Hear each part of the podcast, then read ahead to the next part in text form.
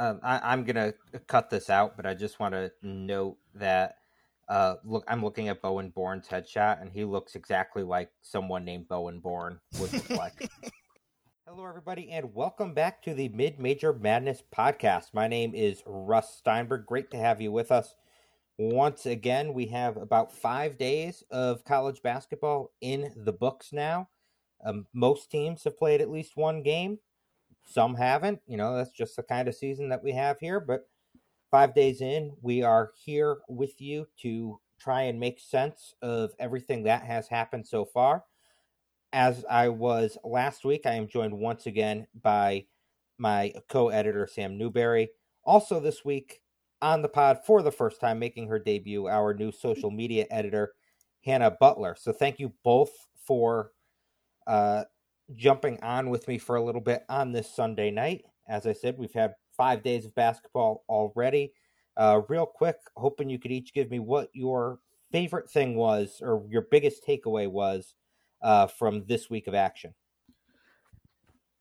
I think a big takeaway, in my opinion, is just that we really saw a lot of teams without that typical preseason scrimmage, kind of the more informal games. So, seeing a lot of teams, even big name teams, make mistakes we wouldn't normally see from them. So I thought that was kind of an interesting where interesting change of pace where everybody really started at zero all on the same level. So I thought that was neat to kind of watch it all play out. Yeah, that was really weird to see.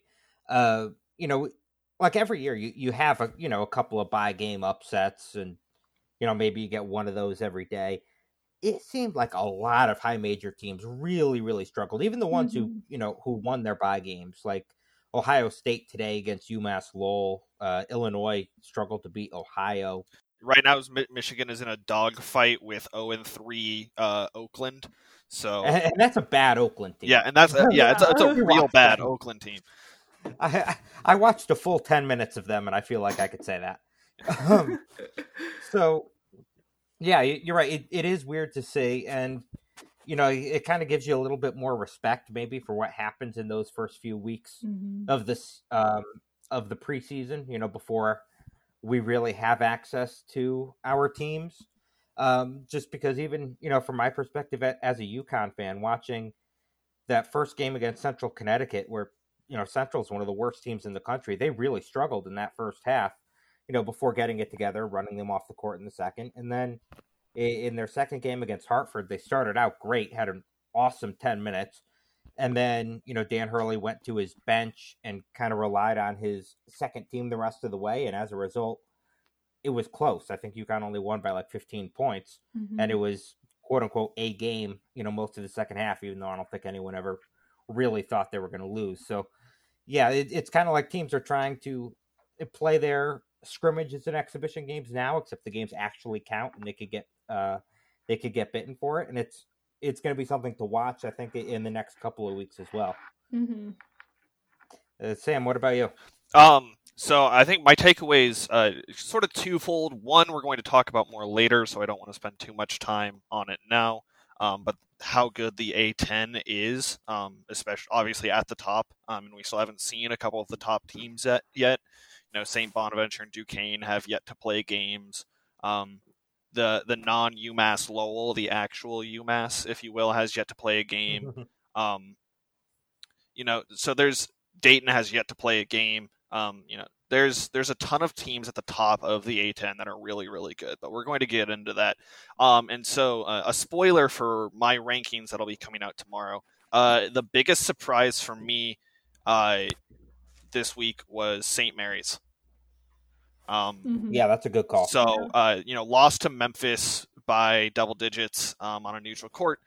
Um, I think that was they were in the bad boy mower thing out, out in South Dakota. But then the bad good, boy games. Yeah, a good win over Northern Iowa, a good win over South Dakota State. Um, you know, a, a year you know after Jordan Ford left, sort of you know big question marks on what St. Mary's is going to look like.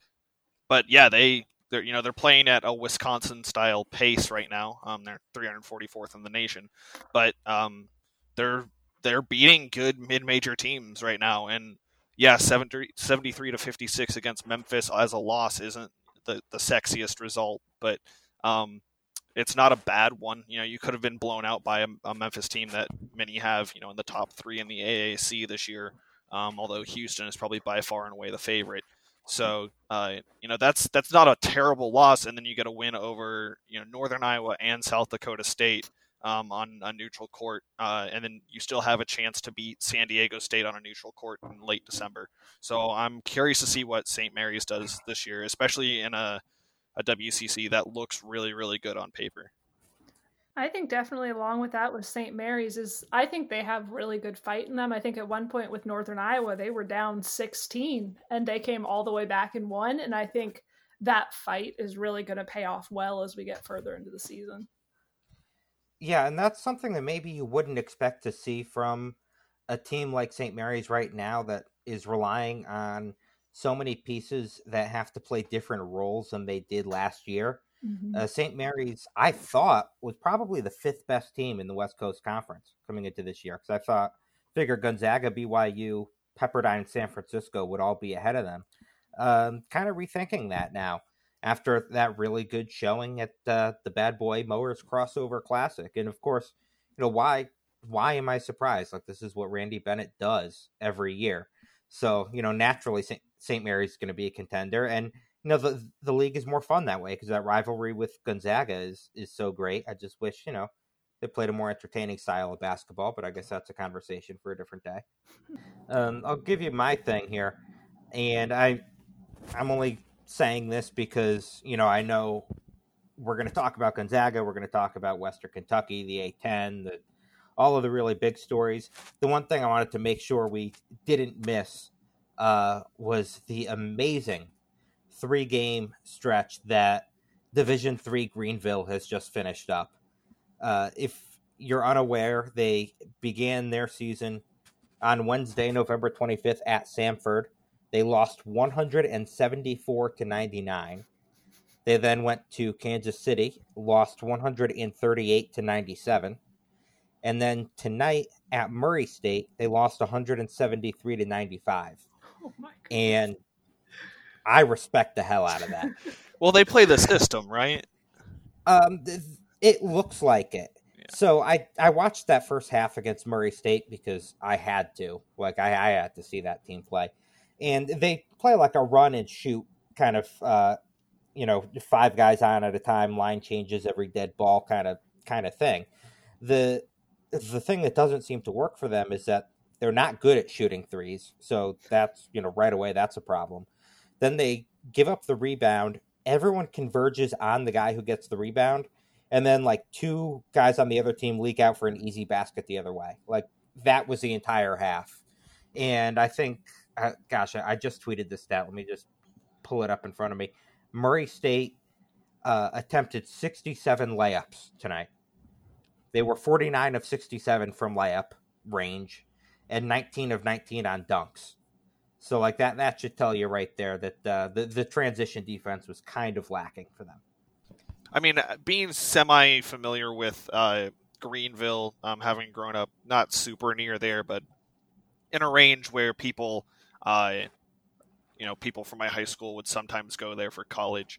Um, but uh, I think they've been doing this for a little while now. Um, they're an easy team to beat up on because they have this system, but at the same time, it's kind of like Grinnell College in Iowa. You know, you just sort of yeah give shooters the ball and hope that you can make more threes than the opposing team does twos. Um, we can. It's it's not a terrible strategy, especially when you're expecting to lose to teams like Murray State or uh, Samford or anybody. So um, it'll be interesting to see what they do in the D2 season, or you know, I, I, don't even know if their conference is having a D2 season, so this may have been their chance to play basketball. Um, so I'm, I'm, looking at their schedule now. There looks like they're playing conference only games. Gotcha. So I I, I respect like you, Russ. I respect the hell out of them for it, um, and it certainly does make uh, d- does make for entertaining basketball if you like dunks and breakaways and lots and lots of numbers on the scoreboard. Yeah, I think what's interesting there too is with so many high scoring games, I almost wonder if a factor of that is once again that not getting to really play other teams for so long is you like you can stand in the gym and shoot threes or whatever for as long as you want, but really playing defense against guys who aren't on your team. I think that's been an interesting kind of adaptation that's led. I almost want to say that's been a factor in a lot of high scoring games, but that's just my theory. Um, like you said, it's it was an incredibly entertaining game to watch since I had nothing invested in said game. Right. oh yeah, it, it's great if you're not a, a, Greenville fan, or maybe if you're a Greenville fan, it's it's fun too because it's a meaningless Division One game, and you know who knows, maybe one of your guys gets hot and you know keeps you in the game for a while. So it, it was a lot of fun to watch. I wanted to make sure we mentioned it. Unfortunately, this looks like the end of their Division One tour. Um, I only hope they keep scheduling those in the future. Um, moving on to Division One, you know the the thing that we cover. um, Hannah, you're on for the first time here tonight. You're a Northern Iowa student. You're a Northern Iowa fan. Um, Northern Iowa started this season obviously ranked very high in the other top 25, and for good reason. They went to the crossover classic this week and lost all three games that they played. Of course, they were without a very important piece there. Uh, take us through what happened this week for UNI and how how worried should fans be? You know, so you kind of mentioned it, Russ, but with not having Trey Berhow, who's a senior for Northern Iowa, uh, he was out because of COVID protocol the athletics department didn't clarify if he has it or if he was just exposed and had to quarantine. Um, but last year we saw Trey start in all 31 games and he averaged 12 and a half points a game. So he really has that experience. He's a starter. He was a really key piece of that UNI team. So then not having him on the court for those three games, I think was a big part of UNI's problem. And part of that too is that UNI's team this year is pretty young. Obviously, we've got AJ Green and Austin Phyfe, who are both juniors this year, who heard a lot of yet last year.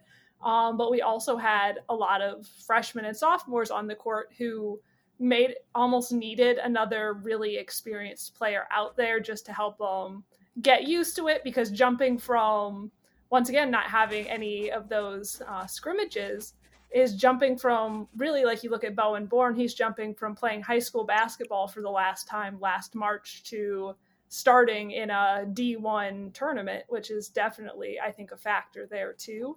Um, I think Bowen Born's really going to be a big player to watch as he settles in a little bit more. The same with Noah Carter, who is a sophomore he actually, I believe, dropped 28 points versus Western Kentucky in the first game, but then kind of through the next couple games couldn't really get back in that same rhythm. But I think they'll both be really interesting to watch as we get a little deeper into the season and they get a little more experience under their belts. And I think kind of another issue there was that um, having younger guys on the court with the ball, they're going to be more likely, I think, to I'm going to get the ball up to the basket. I just want to get out of my hands as fast as possible, be making plays a lot. So there were a lot of plays where one person would get the ball and just immediately shoot rather than letting the clock run down a little bit and not really using up the full extent of time for a play, plus not being able to get a stop. I think that was really that was really another problem that UNI ran into this weekend but I think they're I personally am not super worried. I don't think UNI fans should be really worried right now. I mean, we have um Trey Berhows out, but he'll be back soon, hopefully. Um, and I think we'll once he's back, there's going to be more of a rhythm that they get back into. Um, so that's kind of where I'm at. I know that Coach Jacobson kind of said the same thing. That's where I usually look to him, see what he's thinking. So I know that there I don't think UNI fans should be super nervous yet. Yeah, the only game that I that I watched was that first one against Western Kentucky, and I came away super impressed with Noah Carter. Mm-hmm. Uh, disappointing now now that you mentioned it, to see that he didn't uh, quite have the same success in the next two games, but definitely someone to watch. Twenty eight points, uh, nine of thirteen from three. That's ridiculous. uh, with with seven rebounds. Um, you know, so something I guess good when when you look at um, Missouri Valley play coming up is uh, Ben Jacobson's probably the right guy to have on the sideline if you're if you dropped kind of unexpectedly these first few games. Uh, he just knowing how much players tend to trust him and, and the calming influence that he has on mm-hmm. his team. Um, so in in that regard, yes, I do think they'll be okay. You know, once Valley Play starts, they're still maybe maybe the best, maybe the second best team um, in that conference. So I, I'm not super worried about where they are, like standings wise. What concerns me is the next two games on their schedule are Richmond and Wisconsin. Mm-hmm. Like, there's a really good chance they start this season 0 and 5. Um, and, you know, li- listen, I if you've listened to this podcast before, you, you know that I really hate early in the season when people say, you know, oh, X team lost uh, lost these two games they shouldn't have. Uh, their chance for an at-large bid is gone now. They have to win their conference mm-hmm. tournament because you know, shut up. It, it's November or December. Like, there's so much time left. Bad teams make the tournament because it's 68 team field. Like, they can turn it around. Don't don't overreact. Uh, if, this year, with this type of start, Northern Iowa might have to win the the Valley tournament to go to mm-hmm. go to the dance this year, uh, because there's not going to be many opportunities uh, for quality wins unless they reel off wins at Richmond and at Wisconsin, uh, which of course is a very very difficult thing to do. Um, they're probably going to have to win Arch Madness, and that's not something I expected to be saying on November 29th.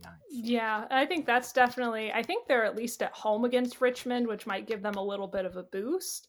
But I think you're absolutely right in that this season there's not there's just not the same amount of opportunities there would be in a normal season to kind of like get out and play different teams and get something going. So I think that it's really going to take winning those two games to get them really in that conversation. And I think especially coming off of the way Arch Madness ended for them last season, dropping like 20 to Drake in the fa- first round, that wasn't the way they wanted to do Arch Madness. So I think that kind of influenced how they played this year, that they wanted to come out strong and they really didn't. But I'm hopeful they'll turn it around. Yeah, and I, I should correct myself. They, they do play at Richmond and at Wisconsin but now I'm looking at their schedule. There's a game against Green Bay thrown in there uh, oh. in the middle, so that could potentially be an opportunity mm-hmm. for a win. Um, but yeah, not the best start for no. Northern Iowa whatsoever. Uh, Sam, did you did you have something to add there? Uh, just really quick. I mean, none of their games were exactly blowouts that they've lost. Um, right. And you know, obviously, you don't want to give up that big run to St. Mary's when you did have a lead that large. Um, and you know, Utah State hasn't exactly impressed either because um, you know this is Utah State's only win, um, having lost to a very surprising VCU, who I could have also mentioned um, because they were picked ninth, I believe, in the A10, um, and yep. South Dakota State. Um, so this this is sort of, and you know Utah State got blown out by South Dakota State. Um, so to you know Northern Iowa to lose that game to a Utah State team that really didn't have an identity, um, and you know looks very shaky right now. Um, you know, not great. I can understand the Western Kentucky loss, um, and you know, like I said, St. Mary's was really surprising to me. Um, and sometimes games like that happen, but I think the Utah State loss is the biggest question mark. And then, mm-hmm. you know, obviously having to go to Richmond, who just beat Kentucky, and having to go to Wisconsin, who looks like a top five or top ten team. Um, you know, probably the rest of the way. You know, one. How much did it hurt to say that? I can be objective on the podcast. I'm a Marquette grad for anybody who doesn't know. Um, so Wisconsin and Marquette in basketball don't exactly like each other, but I mean, objectively, they look really good this year. They're starting five seniors. Um, you know, it's a they they they returned to basically everyone from a team that or every major player um, from a team that won or won a co-share of the Big Ten last year. Um, you know that's it, it's a really good basketball team objectively. Um, so having Fair. to go to Madison um, is terrifying. Um, it's a it's a tough place to win. Um, and honestly, having to go to Marshall um, is another game on that schedule that is not a gimme win for Northern Iowa, especially um, if Trey isn't back. So sure. um, I, I will admit I was impressed with Bowen Born, uh, freshman guard. Um, you know, he consistently put up double digit scoring. Um, you know, he's shooting almost 50% from three um, on 21 attempts, so it's not just like he made one of two. And he, for a freshman, is not turning the ball over. Uh, so, uh, you know, exciting to see what he can do, um, especially mm-hmm. if uh, Trey comes back and he sort of gets you know less minutes and ha- has less of a burden put on his shoulders. Um, it'll be really interesting. But I think I'm with Russ that um, this is looking more and more like a team that has to win the conference tournament. Yeah. Uh, shifting gears to a much more um, a, mu- a, much happier note for the purposes of our website. Uh, holy shit, Gonzaga looks really good. Yeah. yep. Uh, Insanity. Did you guys watch their their two games against Kansas and Auburn? Yeah. I watched them yeah, against Kansas. Yeah. It, it like mean, honestly, it's not. There's not a team in the country that good, and it's not. I mean, like Baylor has looked really good so far, but they've kind of beat I haven't up. Seen Baylor yet. They so they beat up Washington today. Um, so take that into account. Um, but uh, you know that's a that's a Baylor team that is maybe the next best team in the country, and you know having beat up Washington today, and then they beat up uh, Louisiana earlier or yesterday. So um, you know Baylor Baylor gets to play Gonzaga next weekend, which will be must-watch television. Um, and Baylor will also play Illinois um, next week, so it'll be really interesting to see if they're legit. Um, Gonzaga played two power conference teams, one being you know a top ten team in Kansas, perennial blue blood, um, perennial Final Four contender, uh, and just looked a completely different tier above them. Mm-hmm. Oh, I absolutely agree. Yeah. They were just it was incre- it was an incredible game to watch just because I could not wrap my head around cuz Gonzaga is always pretty good, but like this is a whole different level that was so like it was fun basketball to watch. Gonzaga with a dominating point guard in Jalen Suggs is something that we haven't seen in what a decade. Um, you know, we've seen good point guards, but we haven't seen a point guard like Jalen Suggs. Um, and he for a freshman playing in his first two NCAA games ever, um, looked the part of an All American. Jalen Suggs, right from the start, showed that he belonged here. Um, and and it, honestly, it looked like he had been playing with these guys for a couple years already. Uh, the way he was able to uh, find guys like Drew Timme and and and Corey Kispert, it, it was really impressive one note: uh, Andrew Nembhard was declared eligible shortly before that first game, so a really good Gonzaga team got even better, like right before they started playing. Uh, and, and Nembhard had two really solid games, or at least one really solid game. The Kansas one had 11 points, um, three assists as well, had three assists, five points uh, against Auburn. So another, just another weapon uh, that they had there, Sam. You you said that they're the best team and it's not even close, and I tend to agree with you. Mm-hmm. Yeah, I mean, it's just it's it's hard to see how uh, you know I I'm I will probably be our, our KenPom sycophant um, this year, uh, but I, I do really put a lot of stock into what KenPom's algorithms say, um, and it it's hard to look at this where he has you know Jalen Suggs and Drew Timme are both in the top ten player of the year so far. Um, if anybody has any familiarity with the KenPom page, he puts highlighted numbers under different stats for like top 400 or 500 rankings, and they are splattered all over um, the Kansas lineup sheet. Um, the, I mean, this is a hyper efficient offensive team that plays good bend don't break defense. I mean, you know, they're a top 15 defense too that has won against two pretty good offenses so far. Um, and you know, t- they're the best offense in the country. There's nobody that can stop the combination of Suggs, Kispert, and Timme. I, I just don't see a team being able to squash all three of those players in one game. And so, you know, it, it it's it, I, I find it hard to see, you know, like Baylor's going to be a really really good basketball game. I find it hard to see another game where they lose. Um, I I think that they just are too like if they can defend uh, Luka Garza against Iowa and not let, let him go for 30 on like 12 of 13 from the floor and they beat Baylor, I don't see a game that they lose on the rest of their schedule. There's just not a team in their conference as good as it is that can contend with like Andrew Nembhard was a top level scorer and playmaker with Florida last year, and he transferred and is now eligible, and he's like the fifth option on this team because Joel Ayayi or Ayayi is here. Like, how do you even compete with that offensive firepower? I don't know. You don't. Yeah, you simply do not. I kind of there's like a, a really sick part of me that really wants to watch their game against Tarleton State on December eighth. Oh, it's gonna be rough. I just I, I want to see what happens. um, now you know we, we knew Gonzaga would be really good. Maybe we didn't. We might not have expected them to look this good this soon. Uh, one team that has also exceeded my expectations, and and I think um, you guys uh, your expectations as well, at least to a degree, is, is Western Kentucky. Uh, they went two and one in the crossover classic, as we mentioned, beat Northern Iowa. Then they beat uh, a good Memphis team and lost a close one to West Virginia. West Virginia, one of the best teams in the country. Uh, w- we knew that Charles Bassey and Taveion Hollingsworth were two excellent players. Bassey uh, the the six eleven big guy who is going to be a, a, first round NBA draft pick, and, and, Hollingsworth, their senior guard, who's kind of been there forever.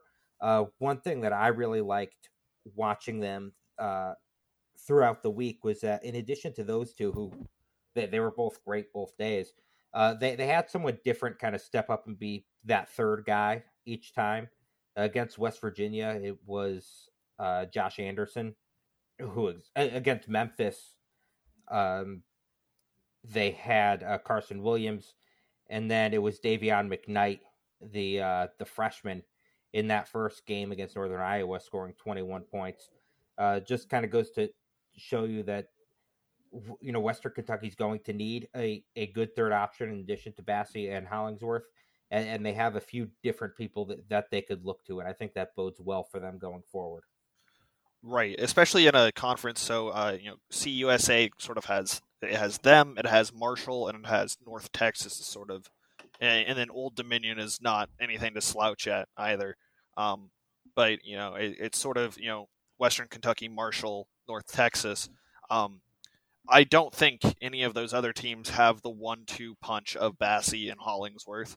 Um, you know, I was the one that tweeted from the account that Western Kentucky is the best team in the state right now um, or the Commonwealth. The Commonwealth. Sorry, Cam. The Commonwealth. Um, Sam, that's Xavier erasure. Yeah, Z- Z- as as a as a Big East fan, I take offense to that. But um, so uh, no, I mean, I think Russ, you hit it on the head. You know, Bassey and Hollingsworth are an incredibly dynamic duo, and as long as you know one of McKnight or Josh Anderson or Luke Frampton, um, you know, or you know Carson Williams on any one night sort of is willing to be the third option eh, or has a game good enough to be the third option. Um, I think it, they're they're definitely the favorites in Conference USA, and um, I I find it hard to believe, you know, this considering this year, you know, they play Louisville on Tuesday.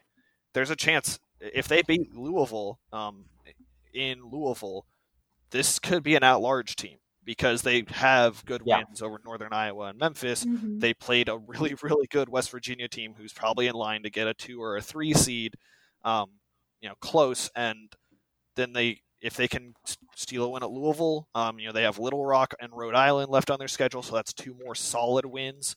Um, not great, but good. Um, and uh, you know, if they, even if they don't necessarily win the Conference USA tournament, um, this could be an at-large team. Yeah, and I, am glad you mentioned Luke Frampton as well. That's some, someone I forgot about. He had like some real breakout moments as a freshman at Davidson. Uh, some ex- extraordinary games, putting up 20, 20 plus multiple times, and then got hurt uh, last year before his uh, before his transfer. Like that's just another option. This is the deepest Western Kentucky team that Rick Stansbury has had.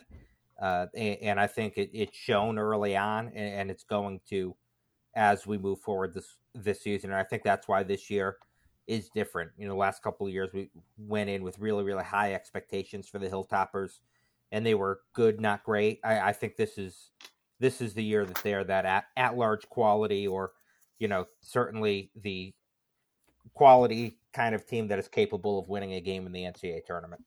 Oh, I oh, absolutely oh, agree with that. Um, I'd say like even like as a UNI fan, I will be impartial for the sake of the podcast. I I loved watching them. I loved watching them play basketball. Um, I think Bassey, like you said, he's going to be huge. I think he was really exciting to watch. I think they're they really established themselves from the get go as a really strong team, and I absolutely think uh, um, at large bid, if they keep it up, I think it wouldn't be out of the question at all.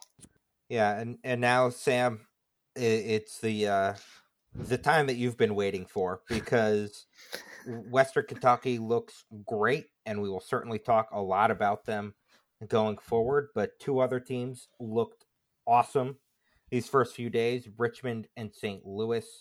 Both got huge wins, and I know you have been keeping a close eye on the Atlantic 10. Uh, tell us how we should feel about the Spiders and about the Billikens. Uh, so uh, I've adopted the A10 as sort of the conference I'm going to pay the most attention to this year, just because of how intriguing it is. Uh, sort of one through seven, one through eight, even. Uh, you know, right now KenPom being eighth place is Davidson. Uh, you know, Rhode Island, Duquesne, St. Bonaventure, VCU, Dayton, Richmond, and St. Louis. Um, this is a three bid league. I, I, I, this should be a three bid league. Um, you know, obviously Rhode Island or Rhode Island, uh, Richmond went into Kentucky today, beat Kentucky at home by 12. Um, you know, Kentucky always having a lot of freshmen and a very weird year against a Spiders team running out, you know, basically all seniors. Um, early in the season, not that surprising, really. And in fact, I, I, wrote the the preview article for Richmond and sort of called out the Kentucky game as you know if they can get uh, one of these wins, um, that's uh, that's going to be pretty huge. Uh, and they they got one. Um, so this this is a team. Uh, Richmond still has to play Charleston, uh, Furman, Northern Iowa. Um, so they go to Charleston, but then they get Furman and Northern Iowa, both really solid mid-major teams. Um, at home, they go to West Virginia and to Vanderbilt. Um, you know, Vanderbilt bottom of the SEC. Um, I would hope that's a, an away win for Richmond. If they can pick off West Virginia too, this is a team that's going to be Dayton from last year. Um, you know, in line. Oh, are you saying they're a one seed? Uh, they they looked like it against Kentucky. Oh. They looked like it against Kentucky. Wow. Um, they look like a top four Not protected. Let, us let's, let's do this. They look like okay. a top four protected seed. Um, you know, especially if they can sort of like if the only blemish on their record going into um, conference play is a loss at West Virginia, right? Mm-hmm. That's that that's a pretty good resume and a team that you know if they get business done in a very very tough A10, um, you know either they win their conference tournament or go to the finals while being regular season champions. Um, definitely an at large team. Definitely, you know, I, if they're below a five seed, I'll be angry if that's how it works out. Now, if they if they collapse in the A10, um, you know Nick Sherod's already out with injuries. If they lose somebody else and do start losing games, you know I, I can I can revise that take. But this is a team that has everything primed to be. Um, I'm, I'm I can't even think of a good comparison from the last few years. Um, you know, Dayton was a little bit above and beyond because they had the Obi Toppin effect and they were going to be a one seed. Same thing with San Diego State and uh, Malachi Flynn. Um, you know, Jacob Gilliard is real, real good, but he's mm-hmm. neither of those players. Um, so, uh, same thing with Grant Gold, I... Blake Francis. You know, they're all really, really good, but none of them are uh, an Obi Toppin or a Malachi Flynn. So, um, Richmond Richmond looks like a top four seed. I me. I think I've got a good comp for you. Shoot. They look a lot like the 2014 St. Louis team. Went 27 and 7, got a 5 seed in the NCAA tournament. No absolute stars on that team, but they were led by four seniors, and you'll probably remember every single one of them Jordair Jett, Dwayne Evans, Mike McCall, and Rob Loe. Yep. Rob Loe, the yep. 6'11 guy with the blue hair. Yes. Like, it, it's that kind of team. Now, that St. Louis team was a lot more uh, dependent on a an awesome defense. Uh, this Richmond team a little bit more balanced on both sides of the ball, but if you're if you're looking for a good comp of a senior laden team with excellent players that aren't otherworldly superstars, that reminds me of that St. Louis team. Yeah, I, I think that's a great comparison then. Um, so super high on them right now. I have them above St. Louis just because the Kentucky win is the better win of the top two, but mm-hmm. I don't want to discount what St. Louis did you know, granted it was playing in St. Louis, so it was technically a home game, although you know no fans or anything for that uh, MTE. But they beat a tough LSU team with a lot of good players, you know, five stars, returning players like Trendon Watford, um, you know, Javonte Smart, um, a ton, a ton of talent on that LSU team, and to beat that LSU team, a strong ass team, Sam. Yeah, it's a, it's a strong ass team, and so to beat them without Hasahn French, like without potentially their best player, you know, don't get me wrong, Jordan Goodwin, Javonte Perkins, uh, Yuri Collins, who is my breakout player of the year pick, all look incredible. They beat them without potentially their best player, um, and uh, this is a team. Then you know the the next big test they have uh, in the non-conference is Minnesota in late December, and then they get into the same rigors of the A10. Um, but I, I, we haven't seen Dayton play yet, so right now these are the two by far favorites for me in the A10. Um, I, am high on Bonaventure too, and you know VCU has been a very pleasant surprise. Um, but there's just so much talent on these two teams, and I cannot wait you know, like January 29th, they play each other um, in Richmond. I can't wait for that game. February 26th, they play in St. Louis. Um, I will put my ass in a seat and watch that game and forget everything else going on in life to watch those two basketball games because those are two top 25 teams, two teams who will be at worst or if they play well enough in the conference season and don't drop any dumb games, um, you know, this, these are teams that'll be four seeds, five seeds, six seeds. Um, think you know like Houston a couple years ago. Um, think you know stuff like that. They're they're going to be so tough, and it's going to be so fun to watch. Oh, definitely. Um, mm-hmm. I have like one one point to make for for each of those teams. For for Richmond, uh, when Nick Sherod went down, you know, I, I, don't know what time doesn't mean anything. Whenever he went down before October, October, October, sure. Um, you know, you, you, looked at their remaining guys and you, you, said, "All right, this is this team is still good enough to be an NCAA tournament team, definitely. Still good enough to be a top two team in the A10, and by extension, you know, maybe hover around the top twenty-five nationally, just because of all that they still have. Uh, some people before Sherod went down were calling them a top 15 team, and th- that's what I was worried that they that they would lose that kind of second weekend uh, status. What I didn't count on was somebody like Nathan Cayo emerging in the way that he has because he had moments last year. He was really good. He was outstanding against Kentucky today and against Morehead State in that first game. Against Morehead State, he was 10 for 10 from the field, had 23 points. He had 18 more uh, today on 8 of 13 shooting. Um, they needed somebody else to uh, to step up and and he and he has done so and and Jacob Gilliard and Blake Francis have both been uh, phenomenal even better than they were last year and you know Grant Golden is is the official um, son of our blog. Um, so congratulations to our child, Grant Golden. Um, so that that's my quick thought on Richmond. As for St. Louis, uh, Gibson Jimerson. That's the tweet. That's that's the comment. That's the comment. That's the yeah, entire Gibson comment. Jimerson. That's it. I, I love the name, and he's had two really good games, and he missed most of last year. So Gibson Jimerson. yeah, that really sums up my thoughts on both of those. I'm excited to watch both of them. I think they're cool teams. Jimerson, I know. Yeah, they're very cool.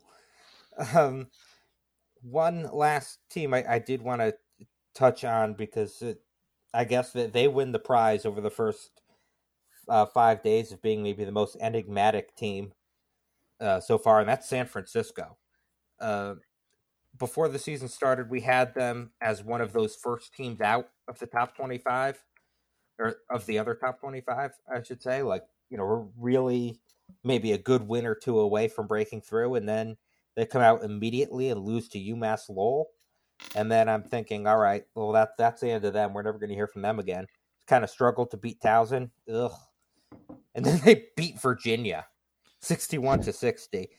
And then they lose to Rhode Island today. And, you know, maybe this is something that says more about, you know, to, to Hannah's point at, at the top about Virginia, one of those power conference teams that hasn't had the benefit of those scrimmages, closed door scrimmages, exhibitions, whatever. Um, and, and, this was just a game where a solid San Francisco team got them. Uh, but I don't know. What, what do you guys make of the Dons over the first weekend? I don't know if this was like their shining moment where they just were on at the right time or what, but like that was a fun game. I think it'll be interesting to see if they kind of after they lost Rhode Island today, if it was if they're still kind of settling in or if that was really kind of their high point of their season was right there. I I put San Francisco in my top 25 this week. They are number 25. Um, the lost Rhode Island doesn't do them any favors. Uh, they have a lot of good games before they get into the conference season. Um, in a con again, so they're in the same conference as Gonzaga and Pepperdine and BYU and St. Mary's. Um, so we'll see. We'll see what they do. Um, but they have games at Nevada, um, at Cal, at USC. Um, if they can win one of those and sort of prove that the, the Virginia game wasn't a fluke, um, especially considering the other the two losses they do have and how meh they looked against Towson, um, uh, maybe they'll deserve you know a, a, much closer look. But right now it kind of feels fluky. Um, Virginia is a team, you know, we saw it. You know, I don't want to keep bringing up old memes, but they lost to UMBC in as a one seed because what? This is the first I'm hearing of that. Shut no up, way. well, I mean, they play they play Bennett ball, which is very slow and su- supposedly very efficient, and um, they play the pack line defense, and so they don't play well when they have to play catch up. Um, and there were times when San Francisco, you know, was pulling out to multiple point leads. Um, and Virginia has all of the talent to to play catch up, but the system doesn't really allow them to just go score in bunches because of how slow the pace of play is and how their offense works. Um, so it, it was great that the Dons hit a bunch of random three pointers in the second half, and it felt really good to watch that um, because you know you can see all of the promise San Francisco has, but right now I'm not exactly ready to like plant a flag into the ground and go, "Holy crap, this is a really good team," because I have no idea yet. Yeah, you know it, it's funny because they played Nevada next on uh, on Wednesday, and that might be that that's kind of a chance for both teams to kind of show us what what they are because Nevada's a team that's you know two and zero. Ken KenPom seems to like them. They beat Nebraska at Nebraska for whatever that's worth. I don't know. Um, so that's that's another team that you know ha- has some you know some positive marks next to their name as San Francisco now does, uh, but we're not really sure what we're dealing with. San Francisco is a solid team. Um, I just don't know if solid means they're the fifth best team in the West Coast Conference or the sec- the second best, and, right. and that's something that we're going to have to find out. Right. So I think that's everything that I had. You guys have anything else uh, before? Uh, I do have I do have one shout out um, I'd like to give. So another surprising okay. team, um, especially considering sort of where we ranked or, and how we view some of the teams they've beat. Um, coming out of the Southland, so giving Stephen F. Austin some competition this year. Abilene Christian, three and zero oh with wins yeah. over East Tennessee State and Austin Peay Um, and you know they they whipped on East Tennessee State. They beat them by 23. Um, Austin Peay you know, by eight, so it's not a not super super close, but good. Um, uh, you know, their next big test comes against Texas Tech, who's probably going to beat them, and then they get Arkansas, who's probably going to beat them.